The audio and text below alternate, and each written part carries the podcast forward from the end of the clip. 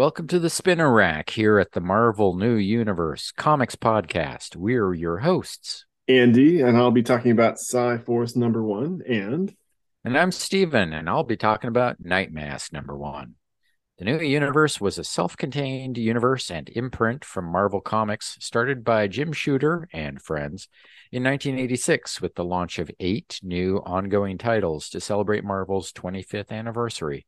It was intended to be more realistic and without magic and aliens and secret histories. oh man, We're two chemists and comic readers who are reading through the new universe two books a week in the order they were released, kind of describing them and commenting as we go. Yeah. And and yeah, we sh- we should also say this is actually a re-recorded version of the second episode to make up for some weak sound quality. Uh, ouch. So yeah, we've been doing this for a year, and we hope if you're interested enough to follow along, you'll excuse how rough some of the early episodes were and enjoy them anyway. Uh, we also have intro episodes, uh, an intro episode, and some recap uh, episodes that cover the sixth and twelve month gaps to kind of catch you up to everything. All right. But yeah, it's straight into Psi Force number one, our, our first look at Psi Force. Uh, exciting stuff to be sure. Um, so yeah, if we open up the book, we have our first introduction to Psi Force taking place in Mendocino, California. Uh, the story is called Hour of the Wolf, and Wolf is in kind of cool looking wolfy font. I don't know how to call it. It's, Our uh, writer the wolf is wild, man. Wild. crazy, crazy. Um, and so we have uh, creator credits created by Archie Goodwin and Walt Simonson. Uh, though sadly, neither of them are in the writing or art credits. Uh, Yeah. So what did they create? Mm, uh, the concept, I'm guessing, is Archie Goodwin, and then the art uh, direction and characters was Walt Simonson, I think. right. But yeah, all right. So not to disparage our actual writer, uh, Steve Perry, uh, penciler Mark Texeira who did a bunch of Marvel work going on past this. I remember him popping up a lot in the 90s. Yeah. Yeah, some X Men work maybe. Ghost Rider, I want to say, and Mhm. then like stuff like Vampirella or something else. I forget. Very Mhm. interesting painterly style he developed later. Okay. And then uh, a name that stood out to me was inker Kyle Baker, though, which made me think of Plastic Man, which I think he finally got some notoriety around then, which was like year 2000 or so. Was like a Plastic Man miniseries or graphic novel. Yeah, he wow, he had such a crazy career. He he blew up um in the late 80s with a lot of sort of more alternative um mass market stuff. Um well, it was intended to be anyway. Um these these things like Why I Hate Saturn and Cowboy Wally show. Um and uh, he did all these kind of spot illustrations for hip magazines like Spy and all kinds of um things. And yeah, at some point, like a decade or two later, he was doing some Plastic Man, and I want to say he did something else for DC, maybe something for Image. He had some always a range of uh, products and a very unique uh, style he developed later. But here he's just inking, and you can only sort of see peaks of that style coming through. Right. And uh, a lot of times in the bibliographies, they don't mention something that someone was the inker on, only if they were the artist or something. So, Oh, Deadpool. He was on Deadpool not that long Oh, ago. okay. but anyway, uh, our, our comic issue here starts in California on the docks. Uh, so we have an excellent uh, narration at the top. Says one of those sticky summer nights at a boat basin. A funny way of saying dock. Uh, heavy with the smell of bait, brine, diesel fuel, and danger. ah. Uh, so it's Yeah. night nighttime at the docks. You almost think Batman's going to be coming out, um, but we have goons with guns in the shadows. Uh, we can kind of tell they're Russian because one of them calls the other guy or calls his friends comrades. Um, and it says the Indian and the girl are headed this way. You will hear that term a lot this book. yeah, I, I thought Mendocino was closer to San Francisco, I think, before, but uh, double checking the map, it was um, it's got quite a ways up the coast and kind of a smaller town, so it's maybe not as um, uh, like an urban dock as you might uh, um, think of uh, like a Gotham City, but um, yeah. yeah, it it still has that look of like spooky shadows and lots of places to hide. So. Right, some kind of drug deals going down there. Um, yeah, so you know, turning the page, we get to uh, our protagonists finally. Um, so we've got Anastasia and Proud Hawk, or just Hawk as they call him in this one, uh, basically running in the water underneath the docks, right? So they're presumably running away from these Russians. Um, so as they're going along, uh, Proudhawk basically collapses, um, and uh, Anastasia, or Stasi, as they call her throughout the issue, uh, comes down to his side and says, I can't keep doing this, Proudhawk. There must be rest and recuperation on top of healing. So her hand glows she touches him in the back and basically kind of re-energizes him or heals him. So this is our, our first glance at psychic powers uh, in this issue.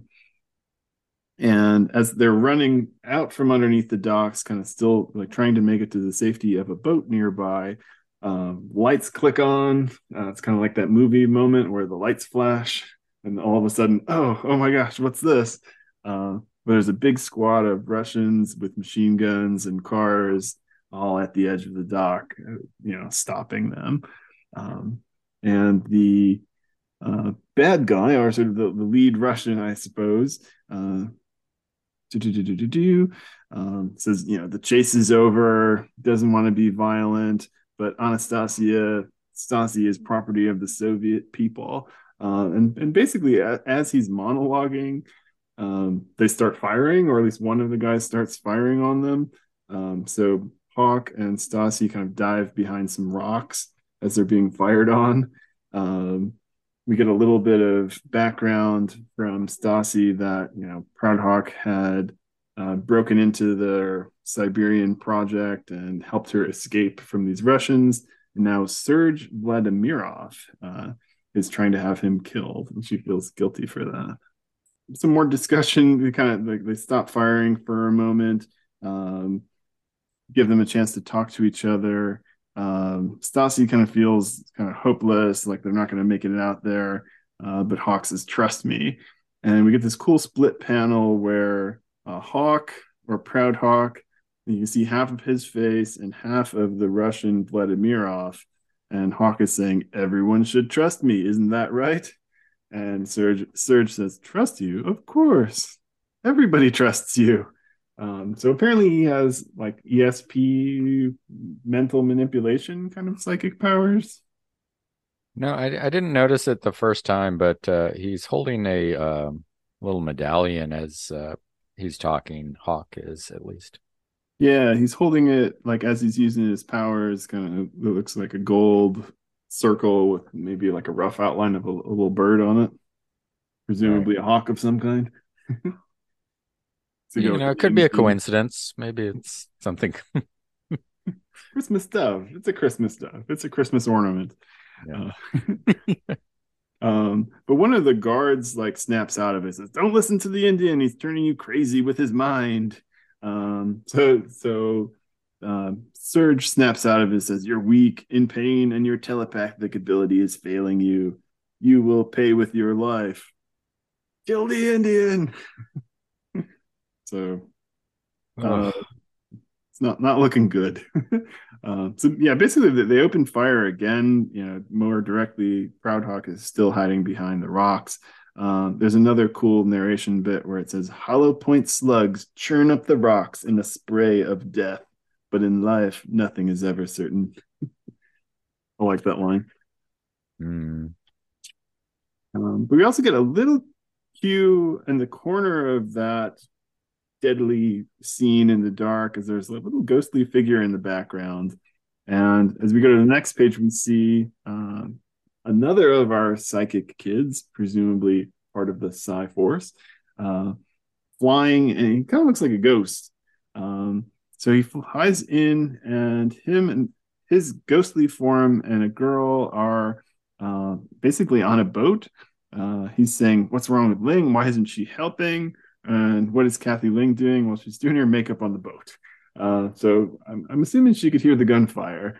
Uh, um, but yeah, she's she's basically doing lipstick. Um, Ty- Tyrone, who is the guy uh, she, who gets introduced as Tyrone, you dumb jock, uh, interrupts her and she kind of screws up her lipstick and you get like a line of it on her face.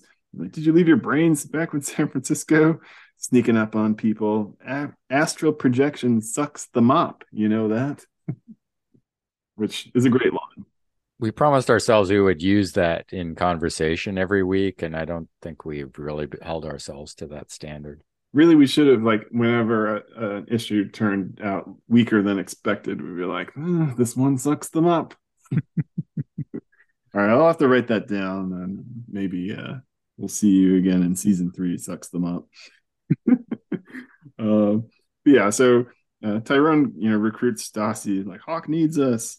Um, and so he kind of flies out as Kathy hops out and kind of sees what's going on. And, and so she sees like five Russians firing on uh, Hawk and Stassi. Um, as Tyrone's like, do something. And she's like, ah, oh, God, I hate this. It feels so grody and weird. But she kind of holds her head, hands to her head, and we see the first glimpse of her psychic ability, which basically shoots some kind of like force beam out at the docks. So we see like a line of yellow, you know, through the darkness, and the docks are all kind of lit up, and they basically just blow to pieces. So um, whatever her power is at this point, you know, she's taking apart this whole dock. Um, all the guys go splashing into the water, their cars, the wood. It's just a big mess, which allows Proudhawk and Stassi to make it to the boat. Uh, and then you have another great scene of um, um, the the Russian leader uh, Serge, uh, basically in the water, in all the rubble, with his shaking his fist in the air, like "Proud Hawk, you won't get away with this kidnap kidnapping. We will find you. We will destroy you." Hmm. He's uh at least he doesn't call him Indian again. I don't know. You'll get you, Indian. I know this makes me feel like it's like Cobra Commander or something. Like they shot him out of his little helicopter and he's down in the water, like shaking his fist, like next time, next time, Joes. it's very much like that. But anyway, so um, everybody's back on the boat. Uh, Hawk is getting them, you know, getting them to safety.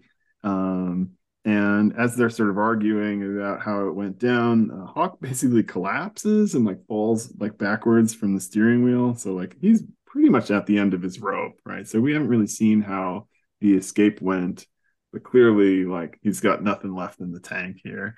So he kind of collapses on the ground. Uh, Kathy says, "Oh yuck, he's been shot." Um, but yeah, I guess I guess you know off panel, like he actually got hit a couple of times. Um, Kathy runs away. I hate the sight of blood. Um, Stassi is unsure if she's got enough energy left to heal him, but she does. Um, basically, bullets come popping out of him like Wolverine to a degree. Uh, so her power yet again kind of saves the day. Um, he says, I owe you triple for this one, Stassi. We'll pull through. We'll both be fine.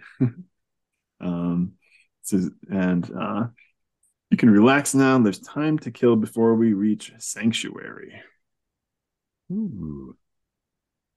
Um, so yeah, so so they're they're off off to safety. Plenty of time for some really wordy flashbacks.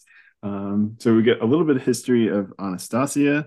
Um, she talks about how when she was little, she had a way with plants. Um, but then one day, uh, her parents, she's you know, living, growing up, living in Russia. Her parents sent her way, away to live in the United States with her uncle and aunt, um, but they died in a car crash. And she was to be sent back to Russia. But when she returned home, she was sort of intercepted by the KGB, which told her that her parents were dead.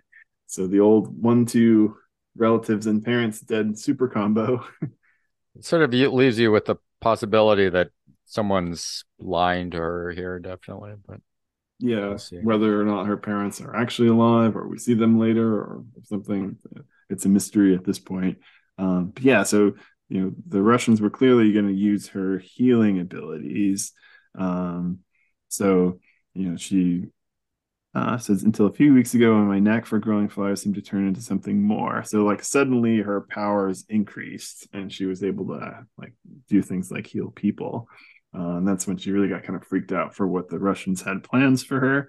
Um, and Hawk there then shares his story how he was a, a, CIA agent. He himself had like weak ESP. He could kind of convince people of things.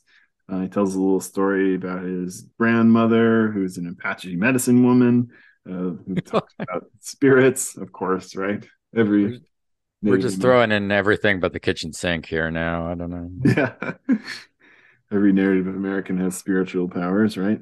Um, yeah, he discovered like a list of psychic people uh, and had been leaked and basically decided to like ditch the CIA, go rogue, and try and rescue these kids. He says, uh, one, I never found a trace of. This could be important later. Uh, two, dead. Um, and then four others were kids who'd run away from home right? So presumably you know we're now talking about the Psi-Force kids. Um, and apparently this flashback it, it's a lot of words but it, i guess it took it took a fair amount of time as well because uh, they've made it to san francisco. Yeah i gotta say it was uh, a little bit much of an info dump because you have not just one flashback life story but two like yeah. on successive pages and uh the unfortunately the kind of you know they set it off with some sort of like the color and and the border of the panels but then sort of just repeating that you're like wait whose story is this again? Which well, okay. yeah. Minor quibble i know lots of yellow. Flashbacks are yellow. Also time spent in mexico yellow there's like a, com- a comic strip that always puts like the old timey, like when you paste photos into a photo album. Yeah. Like every panel gets those old timey corners when it does a flashback. And like even if it's like five years ago and everyone had iPhones already, it's like right. okay. Narrative devices. There we go. I can get behind it. Uh, so they make it back to Sanctuary, which is the building uh, it's on the Barbary Coast, a part called the Devil's Acre, um, which I think I we couldn't really figure out what that was. Yeah, it was a little. Uh, it it the neighborhood has changed. I guess it's right around the corner from City Lights Bookstore, I believe. But um, the Devil's Acre was like a historical name, and now it's just there's a bar there by that name. So I assume there's a few things left over, but um, kind of Googling around, you don't find out too much about it. Barbary Coast was the sort of north side, North Beach to Chinatown ish neighborhood, which has yeah. also changed a lot. And uh, yeah, it is like everything else there now is ridiculously overpriced and probably, uh, you know, would not support a uh, safe house for uh, runaway teens. No, well, unless some startup tech company dumped a bunch of money into it. Or maybe they just all be living on the street outside of this house now. I don't know. uh, well, maybe there's maybe there's plenty of room inside this building. Um, but yeah, basically, it, it, just looks like a house, right? It, it, looks like kind of a classic row house. It's on the, the heavy hill, kind of slanted street. Looks like it's attached to more of like a um, yeah, one of those San Francisco Victorians. Building. Yeah, it's not. Uh, it's not apparently gigantic. Right. Well, we'll, oh, see. we'll see. so, so we get introduced to Colby Shaw, who runs the place, and um, has you know been kind of watching the kids while while Hawk was doing his missions, and she's basically pissed because of some kid named Wayne Tucker uh, who was driving her crazy. Um, so as they walk in, we get introduced to Wayne, uh, who we kind of recognize from the cover of the issue. Uh, coming in, he says, "Hawk, I want to talk to you, man." It's like, "Hi, Wayne." Ten days. You said you said two. I've hung around so I can tell you to your face. I'm splitting. I'm out of here. Like Colby's house rules driving you nuts. He's like, no, man, you're driving me nuts. You and your wacko paranoia. I don't care if somebody's out there is after us. I'll take my chances. Anything's better than this dump and you. I'm out of here. um, so yeah, he's just like shaking his fist. He's like classic, like 80s teen bad boy, rebel, leather jacket, brown hair. You know, he's got the gloves, not quite the fingerless gloves, but it's got the little like square cutout, kind of like tough guy, motorcycle gloves kind of thing. Yeah, he's he's a punk and sort of crossed with 50s rebel, I guess. And uh, yeah. a lot of Judd Nelson in Breakfast Club here is what I'm sensing. Clearly. Um, but, but, yeah, so now the kids are all together. So we get introduced to the last one, but we've got Wayne Tucker, the who's pissed. Um, um, Kathy, who we met before, she blew up the docks and is kind of valley girlish. Uh, Stasi, the healing powered Russian girl. Uh, Tyrone, we get to see in his real form. Uh, I, I still crack me up. I mean, he's he's they called him a jock, but he's literally twirling a basketball on his finger when we first see him in real life. And uh, that's I how mean, come we on. know he likes basketball. I get he could just like wear a jersey or something like a normal person. I don't know. yeah. And then uh, the, last member of the group, uh, they have not called themselves Psi Force or anything. Uh, uh Michael Crawley is just kind of looks like a younger kid, maybe 14. Uh, he's just sitting in a chair reading Taxidermy Made Easy. So uh, introduced to us not as the jock, but as the clumsy nerd as he like knocks over a lamp and they're like michael oh broke something again. We're gonna kick you out of psi force man. I mean uh, um our cool group that doesn't have a name yet. Uh, but yeah as he is introducing himself says i break things. Not this way. I mean i sort of explode things. Um eh, never mind. It's like oh why am i even bothering uh, so yeah he apparently has actually a pretty cool power of making things explode Hmm. Yeah, the the old Marvel like uh, oh, she she would never talk to me and like meanwhile she's like, "Oh, why doesn't he look at me? He he thinks I'm ugly." And all this like They were always good at like teenagers um internal monologue of despair and shame. That's solid. Um, so so Emmett Proudhawk's like, now that you're here, I must tell you why it's important to stay together. And they're all like, nah. Wins, count me out. It's like I'd love the, only one that seems really kind of into it is maybe Michael. Uh, everybody else is either not saying much or not too interested. Uh, Stasi is kind of unsure of like why she's even here or like if if if, if she's safe. Um, but yeah, so Proudhawk then jumps into a story. So story time. Um, says, "Tell, let me tell you about a dream I had years ago. Uh, dreamt that a brilliant white light filled the sky. The light passed in a moment. So, I mean, this is a dream, but he's clearly referencing the white event here in some way, shape, or form. Like he kind of dreamt about it. Um, says, I saw a hawk, a hawk hovering over five small rabbits protecting them. So a little on the nose or ridiculously on the nose. Um, then a pack of wolves approached and pulled the hawk down, but the rabbits gathered together, four around one. Their flesh and essences merged, uniting into an awesome force. And the Super force... rabbit. No, no, super, another hawk. Even though the wolves had just killed the first hawk, this is a bigger hawk, better hawk. Prouder hawk? No, no, not that. the wolves could not stand against it. Uh, it's like I didn't understand it at first, but I suspected it was a vision the kind grandmother used to have. Like, you know, so he's saying, you know, you need to stay together, otherwise the wolves will get you.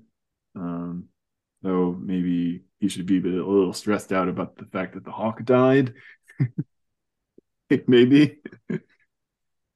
hmm. Good point. Uh, Tyrone has a fun line here. He says, Hawk, a couple weeks ago, I found out I could leave my body behind and go floating around like a ghost. I thought nothing could be weirder than that, but that rabbit dream sets a new world record. and Wayne's response is, Stuff it, Geronimo. You wanted us to hear you out. Okay, we did. Now this little bunny rabbit is hopping out of here. Got it. Way to make yourself sound really lame, Wayne. I'm hopping down the bunny trail. This, this bunny oh, is just fuzzing his way out of here and chewing a carrot and flipping you off, Groundhog. hey, eh, I gotta go, Doc. Yeah, there you go. So we get some bit of kind of like, you know, no, Wayne, you're like the important one. You, you, we need your abilities to kind of bring everyone together. Wayne's still yelling. He's like, that's bull. Everything you say is bull. The only danger I've seen is you might bore me to death. Nobody's after us. Um, so yeah, nobody's too terribly into it. Um, as as they argue, uh, Stassi kind of wanders off on her own. Uh, they get to the point where it's like, all right, let's all cool down and we'll talk about tomorrow. Maybe I'll tell you about another dream I had about six rabbits. I don't know. no, six won't work. Um, and then we get a meanwhile in a mansion in an area of San Francisco known as Russian Hill. Go figure. Ding, ding, ding. yeah.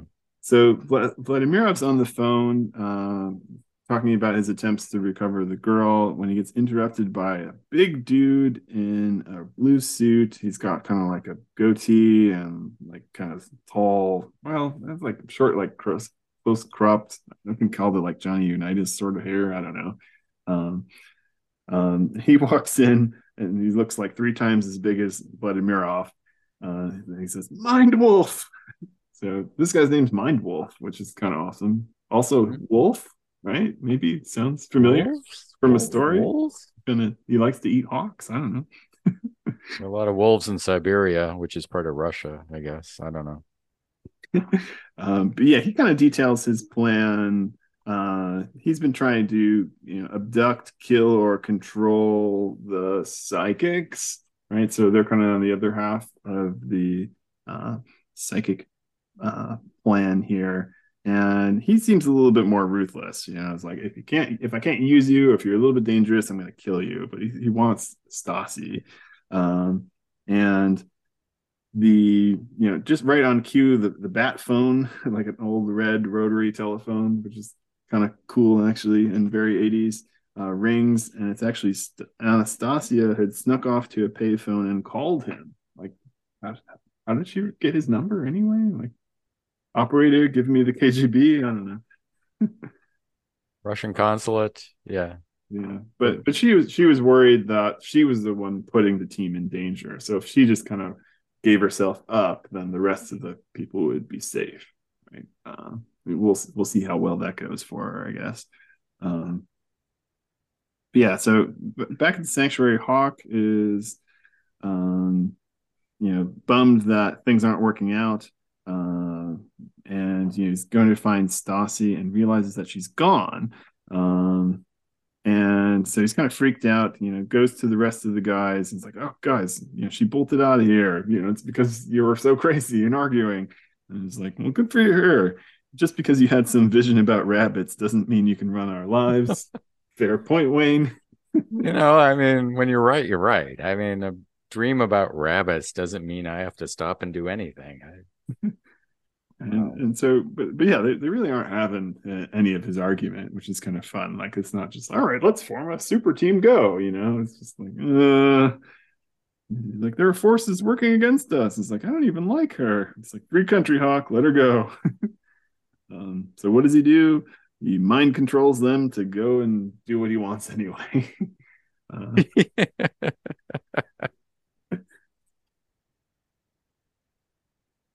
Um, but yeah, so we get a, nice shot of him kind of brain controlling Tyrone to go search. So Tyrone's astral form flies out, finds Stassi still at the payphone. Uh, she's just waiting for him there. Um, and apparently wasn't far away because as she's there kind of moping, you know, the rest of the squad confronts her. It's like, Stassi, we need you, come back. It's like, oh no. It's like, but they're coming. Um, at that point, you know, Wayne kind of snaps out of uh, Proud Hawk's psychic control.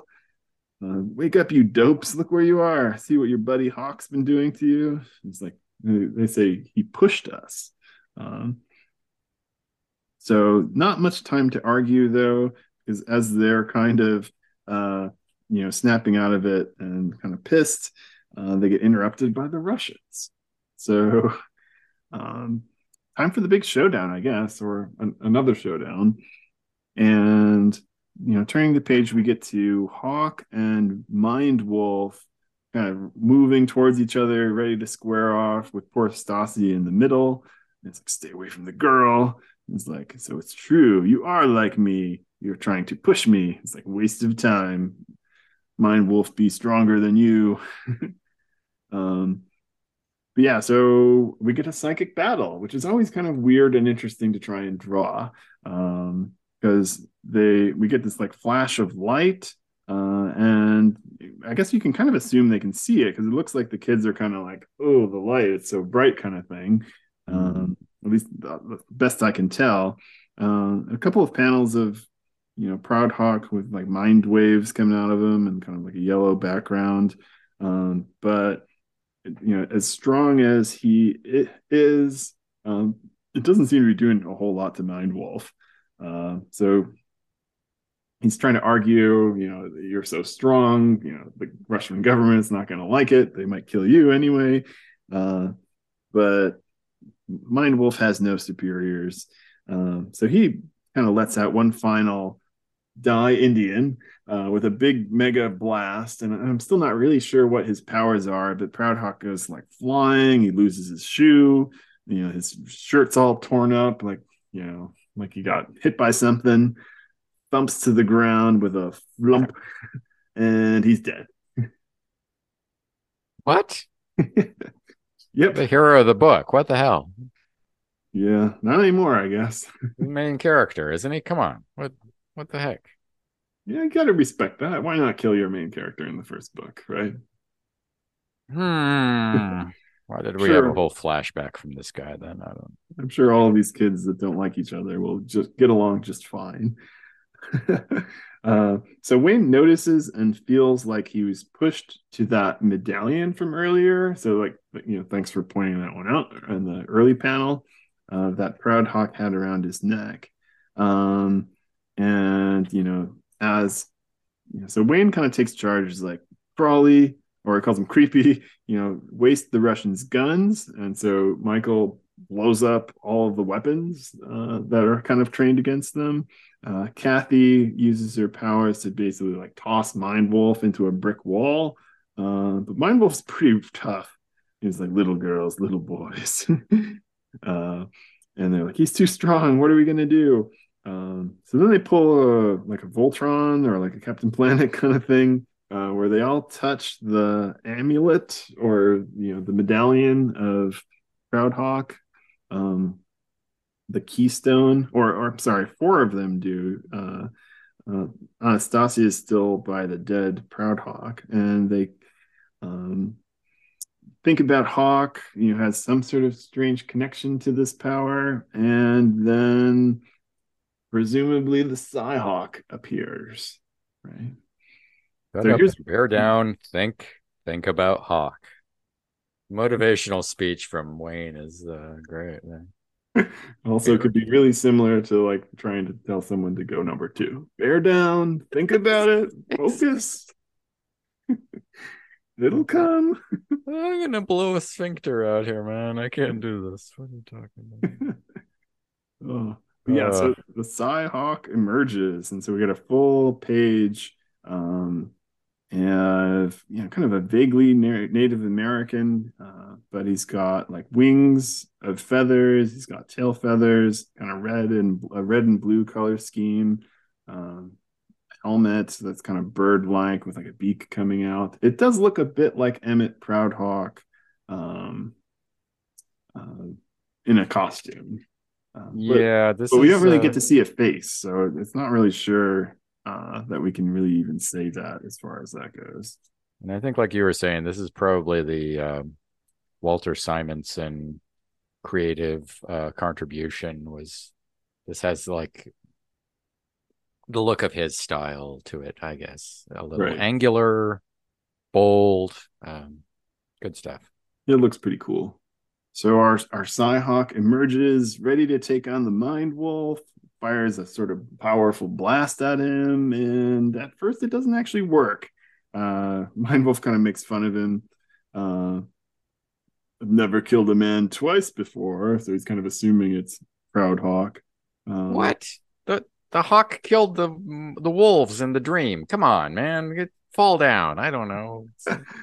uh, so so the group realizes they're missing Stassi, so they call her over. She's mourning over uh, Hawk's body. She runs, touches the amulet, and as her power, her essence flows through the apparition, its battered form becomes whole again. More, its strength grows geometrically, uh, and its foe withers before its renewed psionic on- onslaught, whatever that means. Um. So it, it's powered up. You know, the Psi-Hawk kind of flies in the air, kind of loops back down, and we get a big boom uh, as the dazed mind wolf discovers true power. Um, but it's honestly kind of hard to see what what happens to him. Like he's maybe buried under some rubble. He like hammers him into the ground. He mind blasts him with such ferocity that he's just gone. Um, rises from the rubble as if it's like flying out of the ground, and all of a sudden we're on our last page here. So this, this, yeah, this goes pretty fast, pretty fast. Yeah, Psi-Hawk doesn't mess around. Once he's at full power, snaps his fingers, you're toast. Guess that's the lesson here. Uh, so that's the the big hawk, um, and but our regular hawk is dead. Uh, so I can't believe he's gone. He's like he died for us. Um, it's like we have to go on for him. And of course, Wayne says you have to go on for him. this don't change things for me. It's over. I'm splitting. I'm out of here. Michael reasons with him is like, no, we have to take Hawk's dead body back to Sanctuary. we you sure about that, Michael? I'm, I'm yeah. quite sure I saw that in the sign up sheet. so yeah, they, they, they pick him up and uh, start hauling him down the sidewalk. Uh, so like, won't you come too, Stassi? We want you to. Uh, and Michael says, besides, I don't think life's going to get any easier. We're going to need you a lot. um, and that's the end. We got a little tiny the end in the corner. No preview of what's coming next, other than perhaps um, hauling a dead guy through the streets of San Francisco. Oh, I'm sure they can do that all like b- before the next issue starts. Probably. Yeah, you wouldn't want to spend a whole issue on that. All right, we're cheating by foreshadowing. uh, yeah, we promise ourselves to uh, stay uh, to like not give any forward uh, knowledge. And when we read these the first time, we were very careful to not spoil ourselves with uh, looking at uh, later issues. So, yes, we will uh, try to do the same for you, dear listener, uh, in case this is your first experience with us. Um, let's see. Shall we? Um, is there much to ta- say about Psi-Force? Well, it's a lot of kind of fun 80s stereotypes in here, I guess, really. Um, you know, it's funny. It feels fresher now. I was going to say the um, because this is right at the end of the Cold War and all this sort of Russian this, Russian that, and then like you know, Soviet Union falls a couple of years later, and this all seems very passe. But then they start bringing in like Russian gangsters, and now actually Russians are bad again. Just right. being Russian is bad. I don't know. So. Mm assassinating people with weird radioactive elements and strange mystery nerve gases and stuff. yeah, if you uh if you uh woke up with after a 35 year nap, you'd think uh, nothing had changed at all, I guess. All right. So yeah, you got jock, you got a nerd, you got the cool valley girl, you got like the the angry punk tough guy. Stassi is maybe the relatable character. I don't know. She just seems kind of like the nice girl. The Ally Sheedy. Uh, I'm not sure what she. That was like. She was like the crazy one in Breakfast Club. Yeah. Um. But yeah, she's she's the probably the the center of in terms of um temperament or something. Um. Yeah. Tyrone. Yeah. Maybe. Um, but she's mostly kind of like afraid and like ready to bail. And really just yeah, and I mean she's got like so the nice like exotic uh, background or whatever makes her a little more interesting too. So, and um, she's very out of place now in America. She'd right. been here before, I guess, enough to learn the language well, but not um, sort of get used to it in any way. So, in San right. Francisco is a big difference from uh, I think she said in Kansas. So, right. Um, well, like the Native American with spiritual connections is like another kind of beat to death stereotype, perhaps. You know, I'm I'm I can't remember what it is now, but I, I, I am thinking there was a Steven Seagal movie or more than one where he's like this Native American connection and also uh you know tough guy kung fu guy and all that. I don't my know. my ancestors told me to be above the law. All the I don't know why, like, I think that, like, dream, whole dream rationale for the whole putting a team together is, I don't know. It's delightfully cliche now, I guess. I don't know. Yeah. I mean, it was so cheesy and, like, exactly like, like, there was no metaphor or subtlety. It's like, yeah. You will die protecting five rabbits, and then another thing will come and save the rabbits. Yeah there's there's yeah you don't need a uh, a lot of interpretation like the uh, book of daniel in the bible tell me my dream uh, i i yeah it's right there for you i don't know what more i can say buddy um yeah in, in my notes i wrote breakfast club plus native american equals psychic voltron uh, or maybe captain planet it feels a little more captain planet I think uh, there's Breakfast Club. Yeah, I would also say Scanners, the David Cronenberg movie. Um, right. Like when Mind Wolf is killing Hawk, it's probably something like that, where you have this not just psychic attack, but it somehow like contorts your body a lot as well. Mm. Even if you're um, you're not like the um, Michael Crawley where things explode, or the Kathy where things are physically thrown around. Um, yeah, it's a good sort of basic um putting a team together that doesn't want to be together um starting place. I don't know.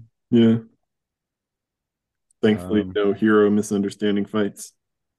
Yeah, and like you said, um Wayne is sort of um is is is very much like if he's the leader, he's the leader against the whole idea. So he's like, yeah.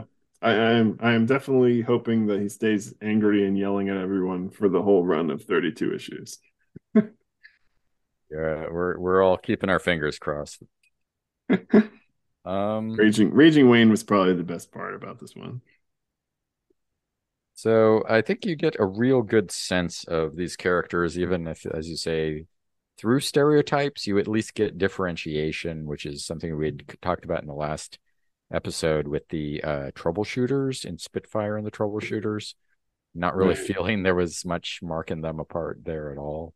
And now we've got a definite, like, you know, finger on, you know, where to start with these guys. Yeah. I guess having them introduced sort of one at a time is a little helpful too, instead of just a room full of nerds that all look the same except for the one black girl. uh, yeah, it's a it's a reasonable um, book. I will tell you, this is the one that I remember least of.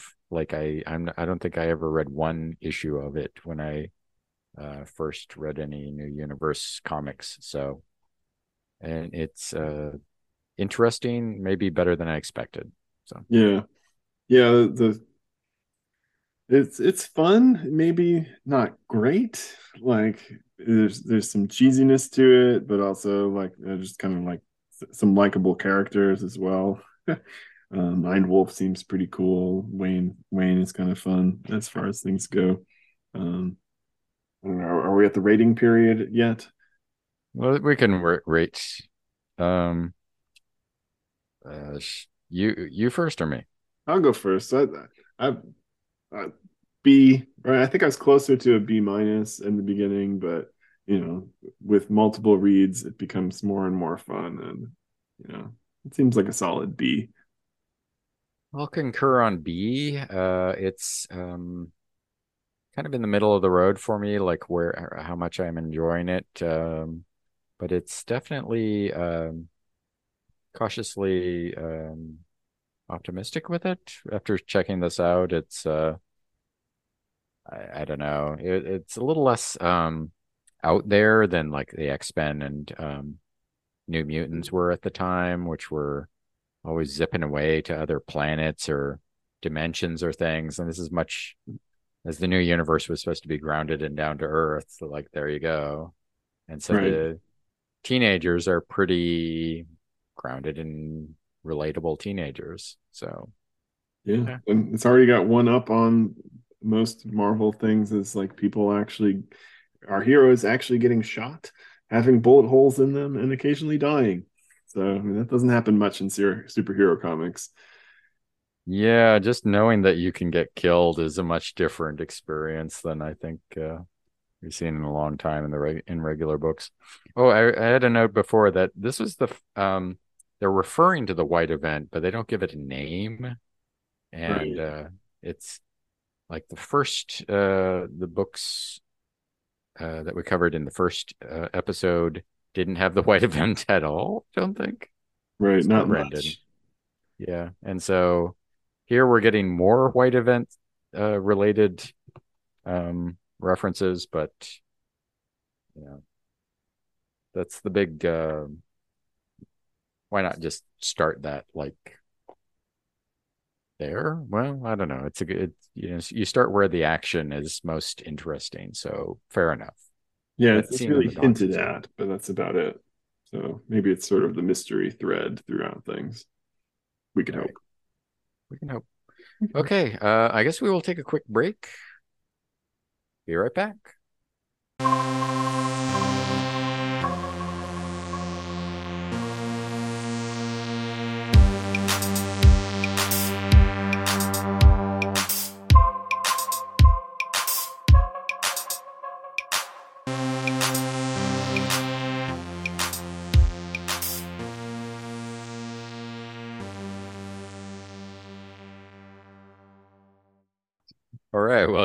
And we'll uh, pick right up again with Nightmask number one. Um, Nightmask is a cover of a sort of a, a, a person in bed with a, a, girl in a wheelchair next to him, trying to wake him up or something. And there's a what appears like a dream of a person in a costume. Um, it's in a mask off. at night. it, that is true. Yes, there's like a, a couple of hands with like a, a hammer that are sort of threatening him. So I don't know. There's like uh, uh, some some sort of a mystery, and we don't know what like the guy is dreaming or he's in someone's um, memory or nightmare. Who knows? Um, opening it up, we get a couple a, a page of a sort of a, a, boy running in darkness. It's the black panels with uh, a figure uh, modestly shrouded in shadow, uh, luckily, um, and a lot of narration boxes talking about how uh, he's uh, feels like he's been running forever and he's got to keep going. he's afraid of something. Suddenly, he sees a light. I've never seen such a light, and uh, he hears his a voice and he said thinks it's his little sister saying to come in and he jumps into this light. And so he's uh, turned the page and it's just him surrounded by nothing but light one big splash page there. It's pretty nice actually. And uh, he's called the title is the awakening. And now we've got writer and creator archie goodwin again uh, Psi-Force creator as well. But the penciler and creator is Tony Salmons, who's drawing this issue. And the inker is Bret Blevins, who uh, I remember from some New Mutants slash X Men not long after this. Um, kind of a angular style, but it's good. and the rest of the team. And so uh, this character is, uh, we don't know what is is like surrounded just in this infinite white field in the splash page, and then the next page we have um, someone in bed in a hospital room, and uh, they're like all bandaged up, like they've been pretty hurt. Um, there's a girl next to him in a wheelchair who's like rubbing her eyes, like she just got um, flashed in the eyes. And we've got a um, Hispanic uh, medical professional busting through the door, yelling at someone. And it's that sort of 80s um, thing where you you show that you're you have some sort of uh, national origin or ethnic background by constantly working in words from your language. Teddy, are you okay? Theodora, está bien? What loco left those blinds up anyway? So they're in a room, like a hospital Clearly, she's room. Hispanic. I've She learned could something. be. I will keep an eye on that one. um, and uh, the, they're talking about how there was like a bright light, and uh, the orderly is, you know, talking uh, about the doctor had uh, told him to leave the uh, windows up and uh, or the the blinds up, and hoping that the sunlight would be good for the kid. And uh, the Hispanic woman is talking more about this unexplained phenomena and she comes over to the girl and Teddy, I noticed you were late for your workout. And uh, the girl just says she feels like there was a big light bulb that went up, flash bulb that went off. And so, is Keith okay? And uh, there's we, we see another character come in. Ms. Mercado, is everything all right? I rushed up for my rounds in the psychiatric ward. The radio says this white event, as they've dubbed it, happened everywhere the entire world blanketed by that incredible radiance. And uh, you know, this is I like that it's like a few seconds later and we've already named it the white event. Uh, It's making up for all those other comics that didn't barely mention it. Yeah, I, although it's the radio he's listening to, I, I keep imagining it's like this, like one of those wacky morning zoo crew. Hey, it's Big Tom and uh, Mac the Knife. Uh, we're going to call that the white event. Do you guys see that? I didn't see that. No. I can't see anything anymore after the white event. Quiet down, Jim Bob. We got five minutes before the hour. Uh, weather's uh, still hot in the valley, and uh, yeah, we got to talking about the white event. You all see the white event? Yeah. Okay. Okay, back to the show. Chopper Dave's gonna be in trouble if he got blinded. So they're they're they're uh all stop and stare because the guy in the hospital bed uh is sitting up and looking at them and talking to them. He recognizes this doctor, Dr. Ballard. I just thought it was Teddy calling. What are you all doing here? Where's mom and dad? Dun dun dun. Now, speaking for uh flashbacks, we have one now where he's like uh the airport. Everybody's there. My whole family sending me off. So this is all from uh, the boy Keith uh, point of view, and now this is a memory of him at his airport where he was going to go away for the summer to study with a uh, at the Kleinman Institute, Kleinman Institute. Um, and his parents are both scientists at uh, the University of Maryland which is a nice normal college actually. Actually some of the people i know just uh, like moved out there so um i guess you, props to uh university of maryland college park uh you guys need an extra chemist you know where to find me. Nice job existing, University of Maryland. i mean uh what's her name? Jenny swenson's family was all like caltech or mit and there's nothing in no flyover state that's going to uh, get our attention Those elitists. I hate them so much. Anyway, Keith was going to be a, d- a summer student at the Kleinman Institute in Zurich, and he was really looking forward to it. Says goodbye to his parents, and they talk a little about how they're all interested in dream research, including the Kleinman Institute, and um, and they're psychologists and psychiatrists, and uh, suddenly, uh, Keith is supposed to grab the bag, his luggage, and um, everyone's talking to them, and then they start sort of arguing over, no, I'll pick it up. No, you take it. I'll take it. I'll take. it. And then T- Keith sort of remembers something's wrong and starts running away. And uh, a couple of panels later, he's back to where he was. We saw in the first place, naked in the blackness, and um, so this is all more of his like dream memory, like whatever. half dream, half flashback into We see the, the things. yeah the bad thing that he was avoiding, which is this explosion in the airport.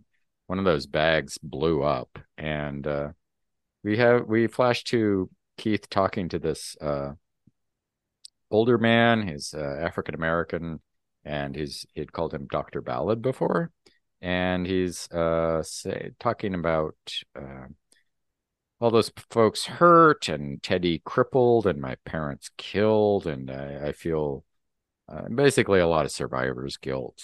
Keith is very messed up from the explosion, which obviously he was in a hospital for for ages. I don't know how long, but um, even getting out of that, he feels like he he survived when he you know the others would be um more deserving.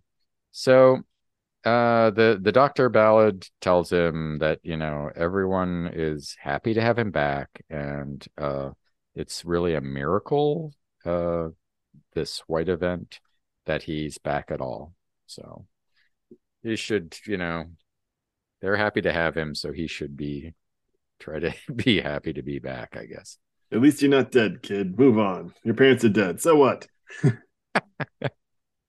you don't think wayne would care about that do you come on suck it up Have a smoke. So we've next page. Uh, Keith has wandered down to the swimming pool where uh, Teddy is working out, and she's talking to him, and she can tell he's not really listening to her. So she's starts saying funny things, and then splashes him with some water. Huh? What? Huh? And uh, she mentions that he has a a scar, and on his forehead there's a little moon shape which is like uh, years before Harry Potter. Yeah, Harry Potter is such a copycat. So sad. Doesn't Harry. Potter also have dead parents? Ah, yeah, see? Mm. Mm. You know, I th- I thought this whole thing was ripped off by Neil Gaiman, but apparently the people who ripped off Neil Gaiman also ripped off this too. Yeah, Ar- Archie was first. Archie Goodwin, not Archie Goodwin. Oh, Oh, okay. I thought you were gonna say uh, Archie and Jughead were had a lot of psychic powers and some early issues that I missed. And okay, if you says. So, um, we get to one of my favorite lines. I know I've still got plenty of scars, Teddy. They're just on the inside now. Uh, that's that's solid mopey teen. That is solid. So she's like, you know, sometimes I thought I'd die um, and I missed you. I missed mommy and daddy and you, and I was mad, but I'm so happy to have you back now. I can't stay angry. And uh Keith feels bad about that, you know, moping when she's, you know, been lonely this whole time and unable to walk. She got, you know, lost the use- use of her legs in this explosion. So suddenly we have uh a, a um someone uh popping into the scene uh it is uh lita mercado who's the physical therapist for teddy which is uh the woman we saw in the first scene so she is uh joins them at the pool strips off her robe and uh yeah she's in pretty good shape um she has kind of a big barda look to her that she like dominates keith easily Yes. although he's been in a bit in a comatose for a while, so maybe he's atrophied a bit.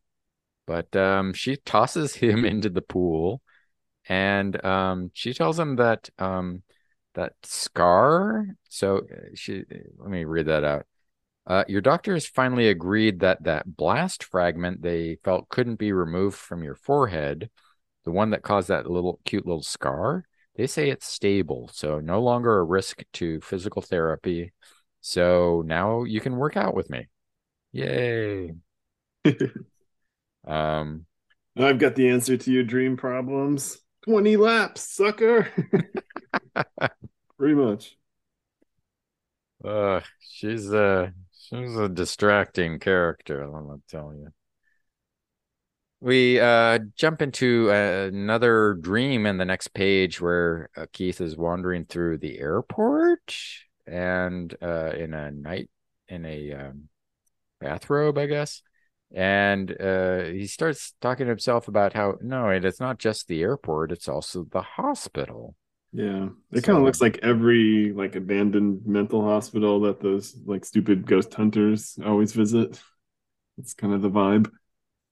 Yeah, it's it's a good kind of overlapping reality that you get in a dream where something is kind of two things at once.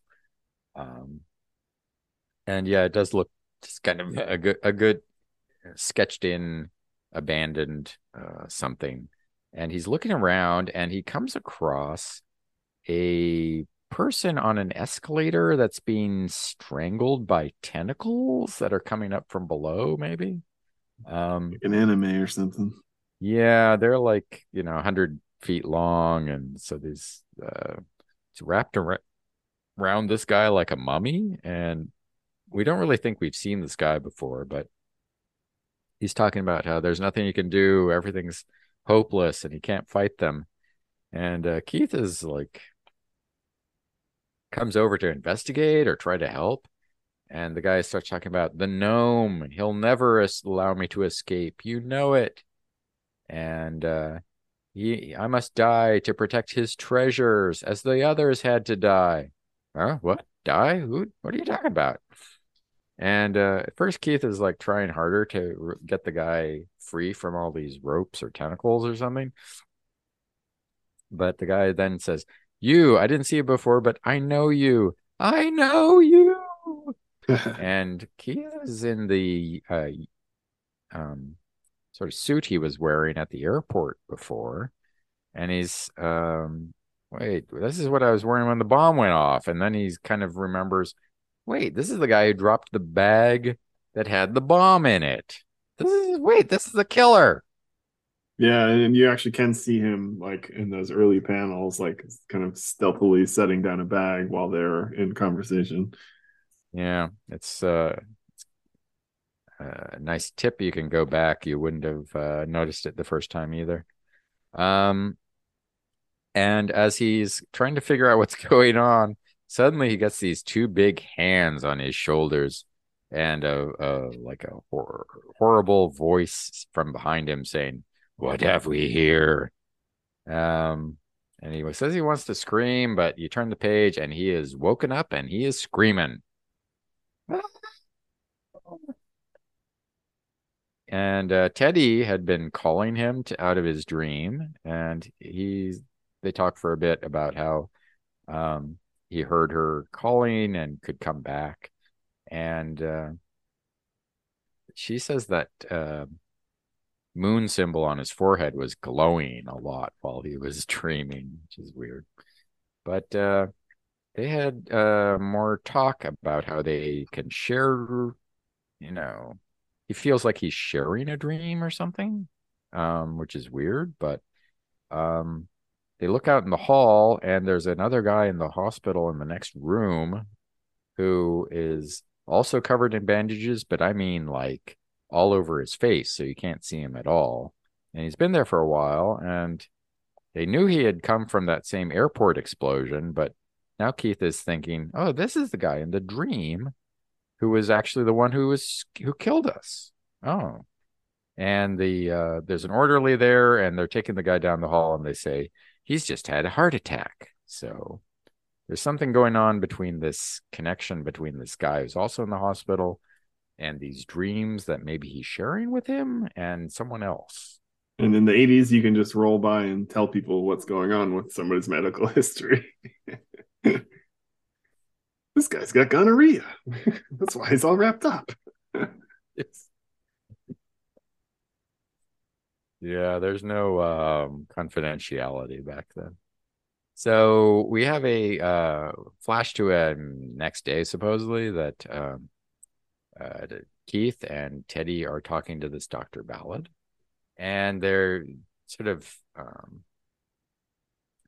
Ballard isn't too convinced yet, but you know, a heart attack, maybe it's a coincidence, and all this, you know, idea that it's someone else's dream. And doesn't that sound like wish fulfillment? You want to carry on your parents' work? Which, you know, to be honest, yeah, you you you developing the power that your parents had always worked to uh, create by uh, electronic devices or something does kind of sound like wish fulfillment in uh, oh you you know your your parents always wanted to be uh, a mechanic so now you've uh, transformed into a car.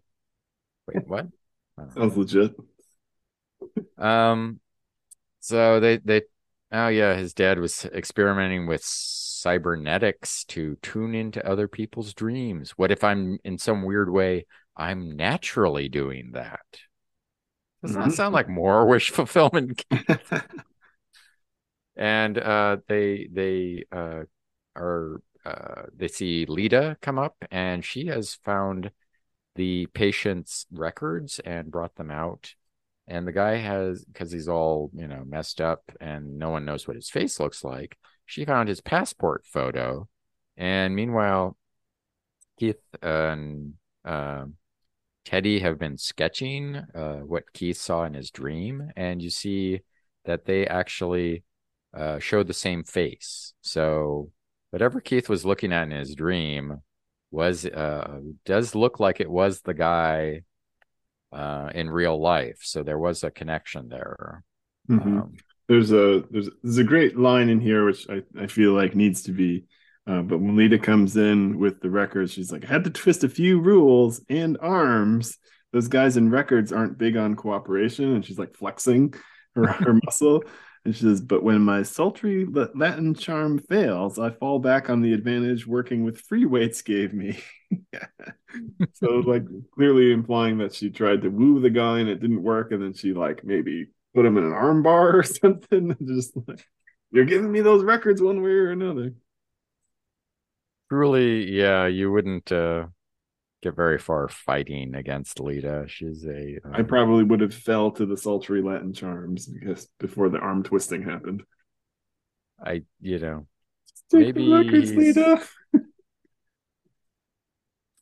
who knows why someone would resist her? Certainly, I couldn't. But um, they uh, go on for more tests, and um, in which Keith is trying to get into Lita's dreams she is a curious dream of just sort of dancing uh, to an orchestra on a cruise ship, which, uh, okay, I mean, nothing too embarrassing.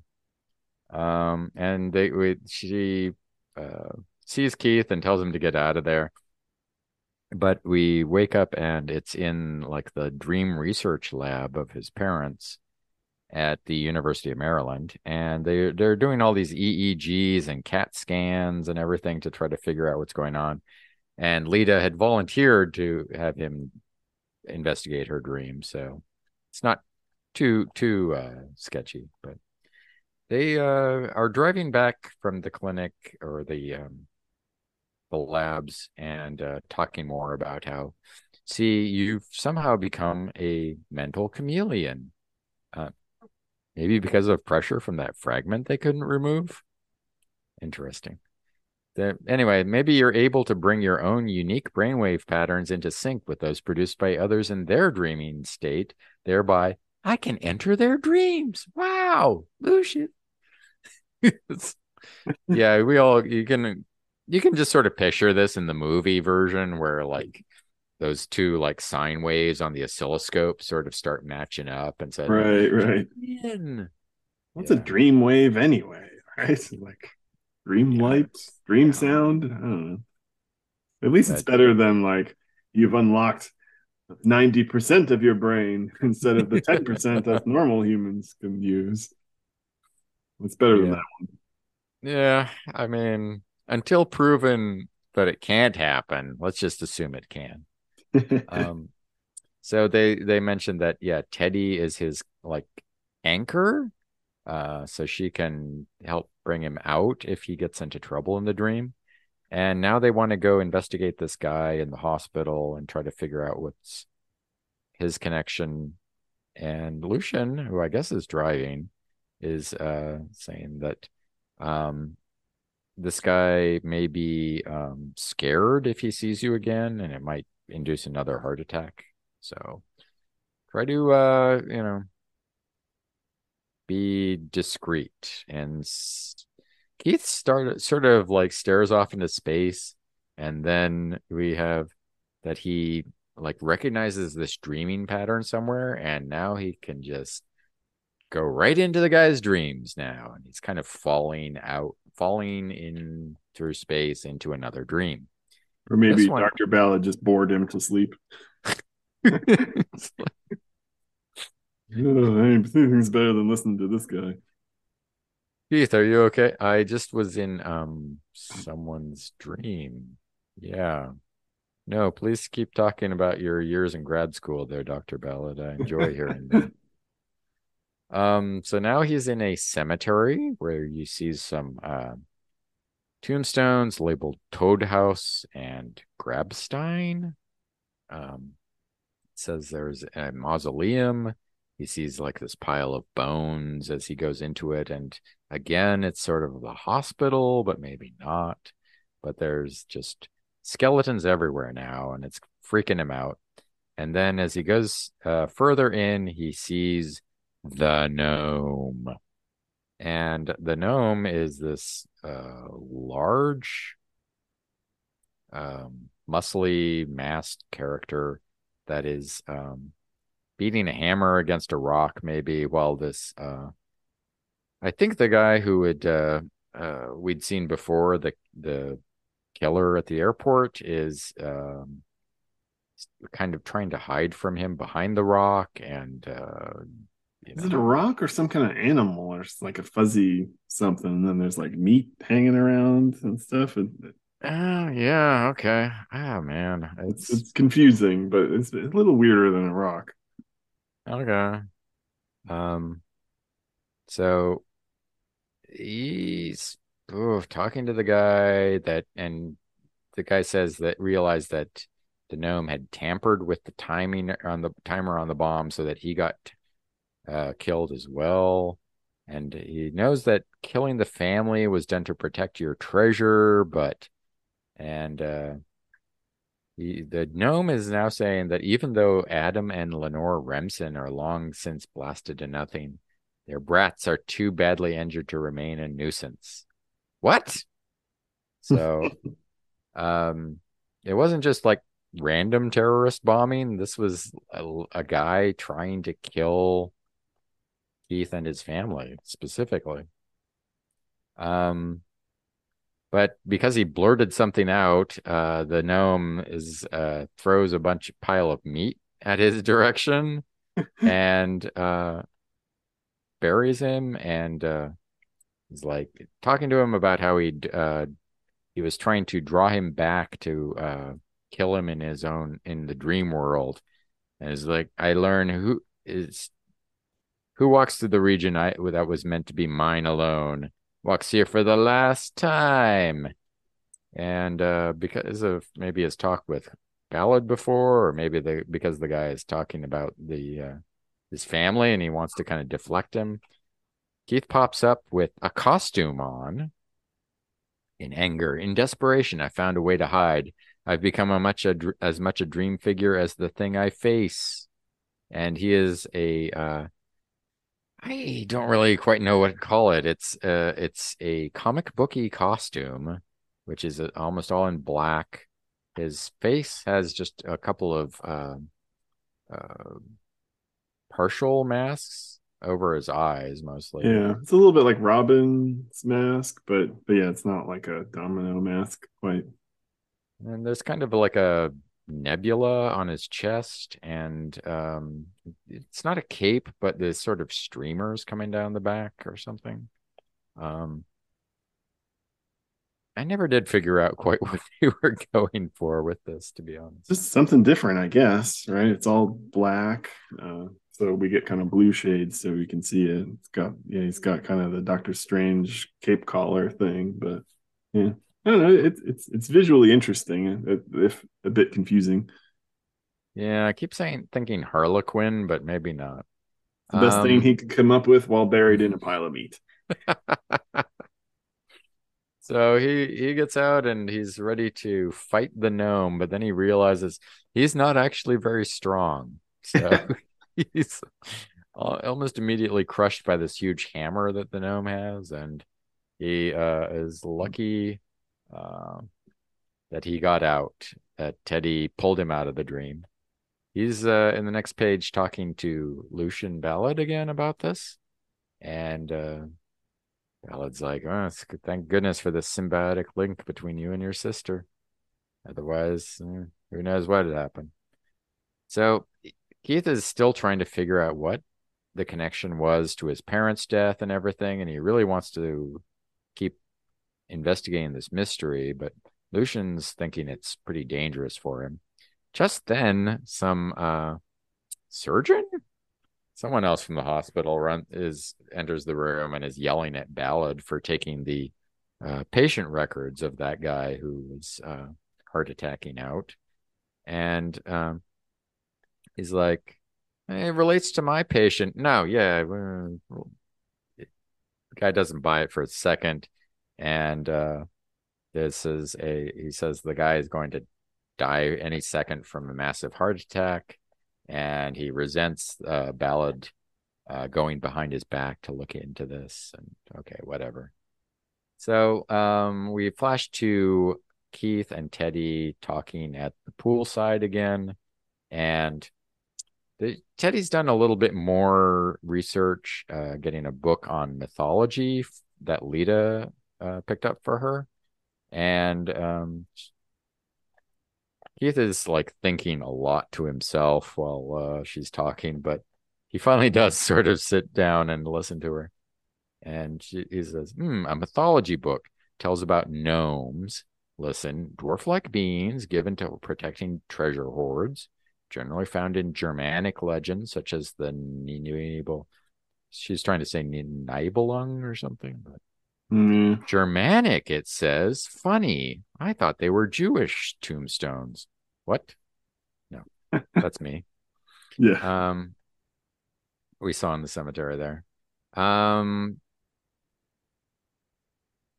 Keith and uh, Teddy are supposed to take some medication, and uh, he tries to switch um, hers so that she takes his sedatives and will be out like a light. We flash over to a scene of Ballard talking to the hospital administrator. He's surprised that the surgeon went over his head and, you know, complained about him all the way to the top. And uh, she's not that concerned, but she does say that uh, all the time in the hospital has been running through um, Keith and Teddy's bank accounts. And uh, if he's their guardian, he should probably do something to uh, make sure they're not broke by the time they get out of the hospital.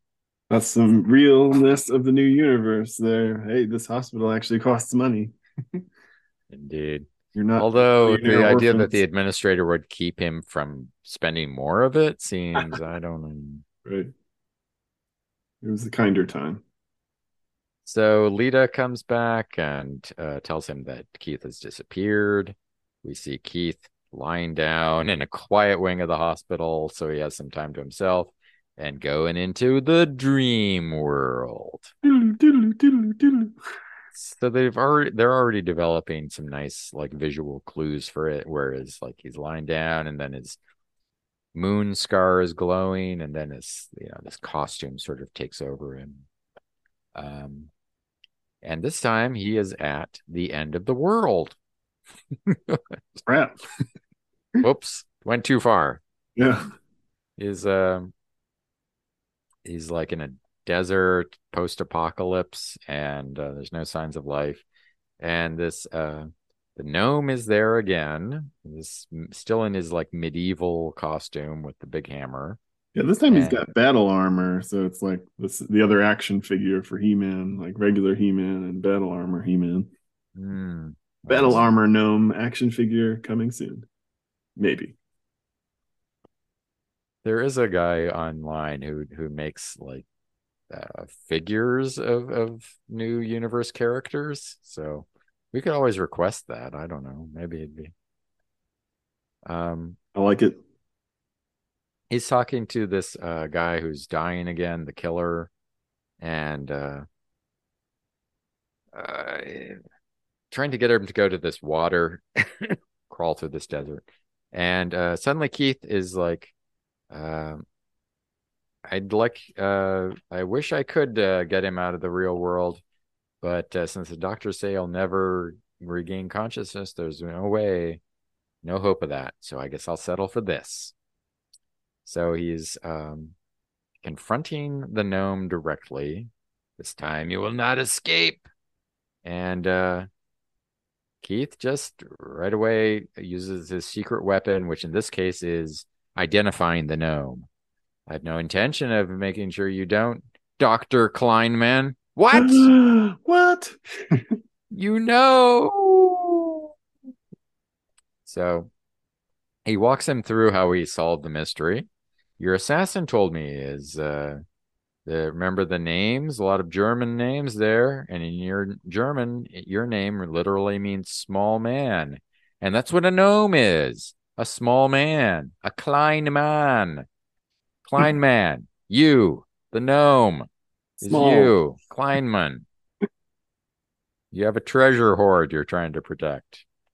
Um, it's like that's why you killed my parents. You were worried they were going to steal your research or something. Um, Kleinman is in a weird, like spaceship, spacesuit looking um outfit, like diver or a astronaut. Dreams Um. Dreamstronaut, nice. Um, and he is shocked that this is the son of the uh, Remsens that he was trying to kill. So they uh, fight briefly. Keith tells him that uh, you know you didn't. you- You're a paranoid madman. He calls him. And uh, meanwhile, the uh, guy who's dying is almost made it to this water. He falls in, and then the whole because it was his dream, the whole world around him starts to unravel. And Keith is thinking this he's going to be killed if he is killed within a dream, which is is that true? Who knows? But it shows up in every movie about dream entering. I don't know. Yes, without fail. If you're inside someone's dream and they die or you die in the dream, then you die in real life for some reason. Something something dream waves. we matched the dream waves, and now there's no way to save your life.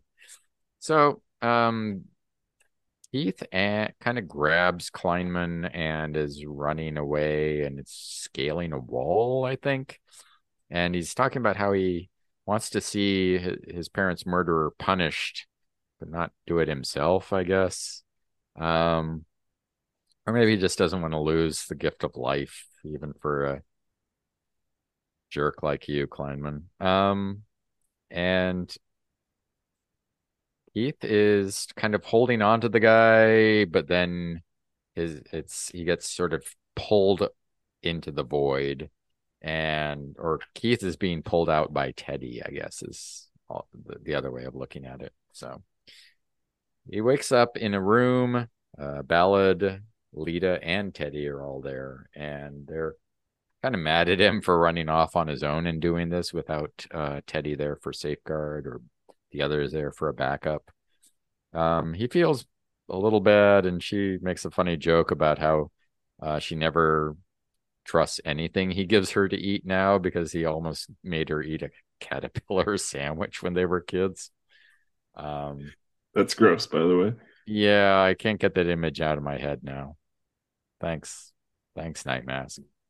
The Keith tells them that it was uh Horst Kleinman. He's a crazy, bitter old man. Um, and we don't know what happened to him. Maybe he's uh alive still or not, but anyway, you have a special gift, Keith, and you can use it uh, to help people. Um, you and Teddy can can work together, and maybe that's the best way that gift can be used.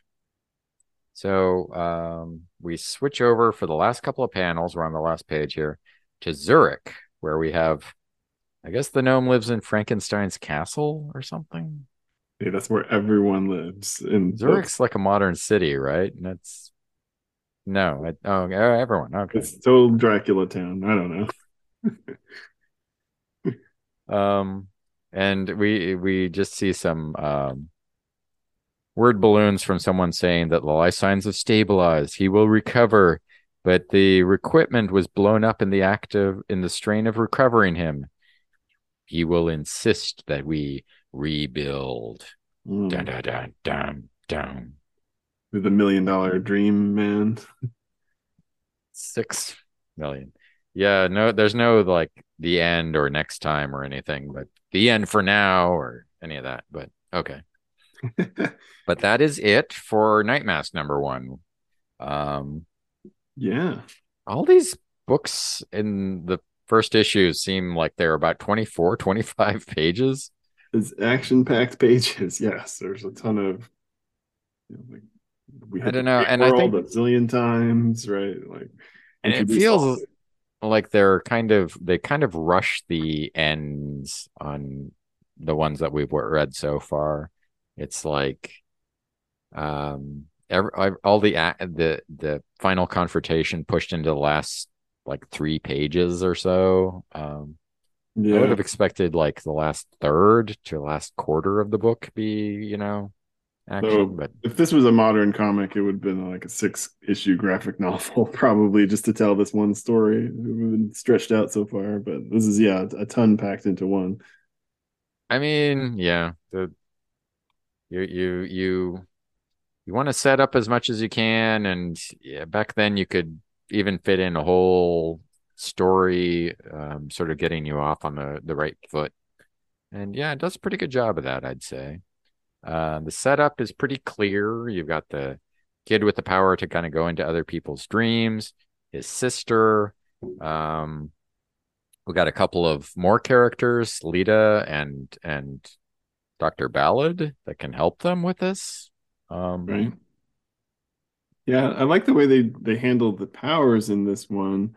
Um, we don't really know the source of some of the characters' powers, and, and some of the books don't even have powers. But um, like he's in a coma, so he's dreaming. So when the white event comes, you know, he becomes he gets dream powers, right? While he's dreaming, his sister's by his bedside, like trying to like will him out of it right? So her power is to get him out of the dream, right? So that's kind of a cool like this happened, uh, you know, white event, you know, I don't know, I don't know how to explain it, but you know, it's like was was the um yeah the power he got um, a result of what he was doing at the moment of the white event. Right. That's still kind of an open question. Yeah. He was doing a bunch of sit ups. Would he have been like super strong ab man or something? I can think of a lot of things that would be so embarrassing you would not want to be uh, have a superpower related to them, especially for a teen boy. Yeah. um. Yeah, but that was before he knew Lita was around. So right, that's true. um, yeah, it's it's got strong vibes from Nightmare on Elm Street, which was a thing at the time, and uh, Dreamscape, a little less remembered movie, although we we we checked it out in the uh, last few months. Yeah, it's a it's a pretty close uh, approximation. Did we ever figure out like did was that earlier? Did that movie come out before Nightmask? I think so. Yeah, within yeah. months. So did Archie Goodwin watch Dreamscape and then come up with this Nightmask story idea?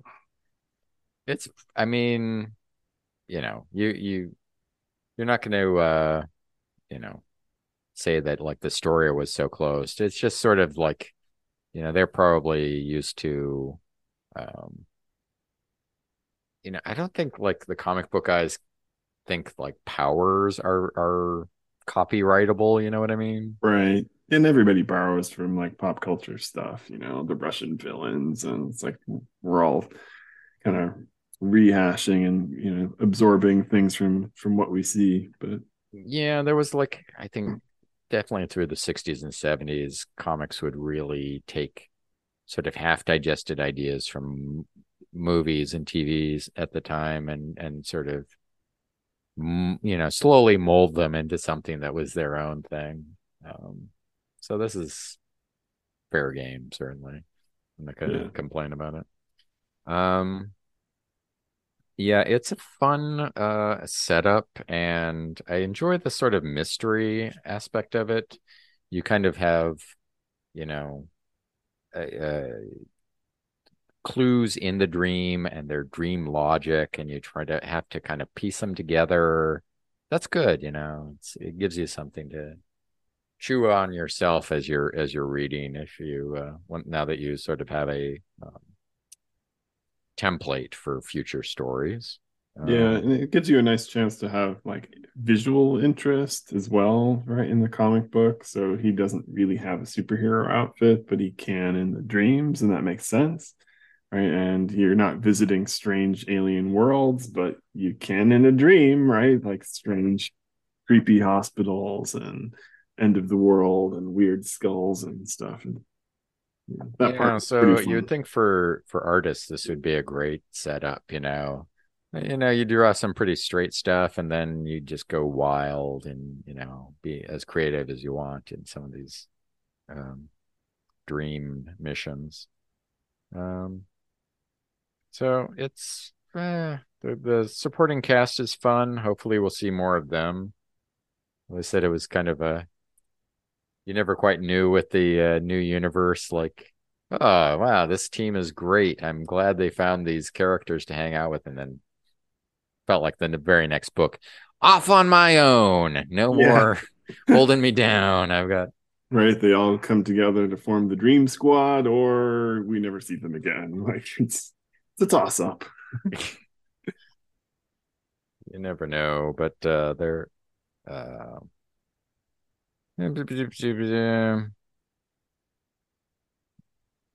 yeah, overall, I think it was pretty well done. It's it's uh, you know, I I find the art, you know, a little confusing at times. I mean, not not that it has a bad bad time with the storytelling storytelling, but you know, sometimes it's a little more detailed. Sometimes it's a little kind of like wispy almost. Yeah, I think uh, the Tony Salmon said was uh, the one who had done Dakota North just the year before this. All right, which was a bit um, more cartoony than this.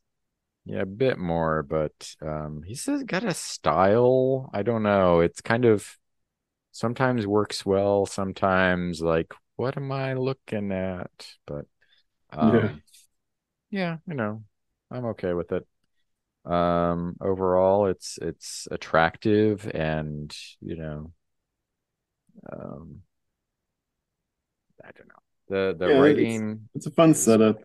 The, the writing is you know, i think a lot of these kind of you know there's there's too many words to a degree like the older comics uh this is way much more common but you know there's a lot of dialogue. Uh, we kind of breezed through it uh, for this issue for the sake of time but uh it can kind of weigh things down a little bit um as far as that goes. But but yeah regardless we do kind of jump from story beat. So yeah interesting characters um yeah I'd, I'd say I'll, I'll like this one it's it's an enjoyable start um it's uh not perfect, but it's a really interesting setup and definitely kind of looking forward to see where it goes from here. Yeah, it's a little low key, um, but yeah, it's it seems like fun and in a good direction. So um, I guess I will give a grade this time and I think I waffled a lot between like B, maybe uh, towards a B plus on this one. Right. I think I talked um, you out of the B plus to a degree. Yeah, I don't know if I should revise that or not. Our original scores were B's, as we hinted and said we, we were kind of re-recording this one. Honestly, I'm feeling a little more positive about it than I was at the time. Maybe there's some nostalgia, double nostalgia Now that we look back at it, we love it. Yeah. Um, it's a funny thing. It's uh, like so so far we looked at uh last last time Starbrand and Spitfire, and this time Psi Force and Nightmask. And I would say like of those Starbrand most happy with um this and uh, what maybe this like the next one down then Psi Force then Spitfire I'm not quite sure yeah I would probably put you know the, the Starbrand is up there the other three are pretty similar in ranking to me uh, though, yeah, maybe I'd give the edge to to Nightmask at this point. So, um, let me see. I did find a, a quote so good in our original cast that um, I had to kind of write it down. Um, that we were talking before about how um, that this is the f- the four books in before we get to one that actually features the white event. Yeah. And I think you had brought up that maybe they led with the books that look the best, um, like Starbrand, rather than the ones that sort of explain the white event more. Mm. so, I thought that was a good good point. Um, so yeah, the the white event is like the starting point for the new universe, but that doesn't mean like that's all they ever talked about. Yeah. And yes, several books that wasn't a thing at all. So um it, it's before the era where you'd get like a zero issue that was white event issue one and or that kind of stuff. Right, right. All the like dull things that happened to Proudhawk and Keith Remsen two weeks before the white event. Yeah, no one needs that, honestly. I don't know. oh, oh so no, we do not. Let's see. Anything else? We've got uh pack it up for this week's episode. Let's pack it. Yeah. Next uh, time we will be covering Kickers Inc. And um, Mark Hazzard Merc. We got some football players, we got some mercenaries. I'm sure they'll one or both of those will have a lot of uh um exciting, violent um, activities. I don't know. I don't know. Football players hit people and mercenaries take out hits on people. Tie-in? I don't know. Okay. Football playing assassins? I don't know. Andy's the football expert, so come back uh, in the future for more uh, insights into what uh, what this football game is all about. I don't know. touchdown is worth six points. well, anyway, um, you know, in between. So yeah, please check out the next episode. Uh, we have a website, www.kickersinc.com. We have a Twitter at, at kickersinc. Kickers, kickers, kickers. Um, and then, of course, remember this is actually a re-recorded version of the second episode to make up for some bad sound quality. Uh, so at this point, we've actually been doing this for a year, and we hope you're interested enough to follow along and excuse how rough some of these earlier episodes were. Uh, we have an intro episode talking about the new universe in general, and a six month catch up, uh, and a 12 month catch up as well. Uh, but until next time, we'll see you back at the spinner rack. All right.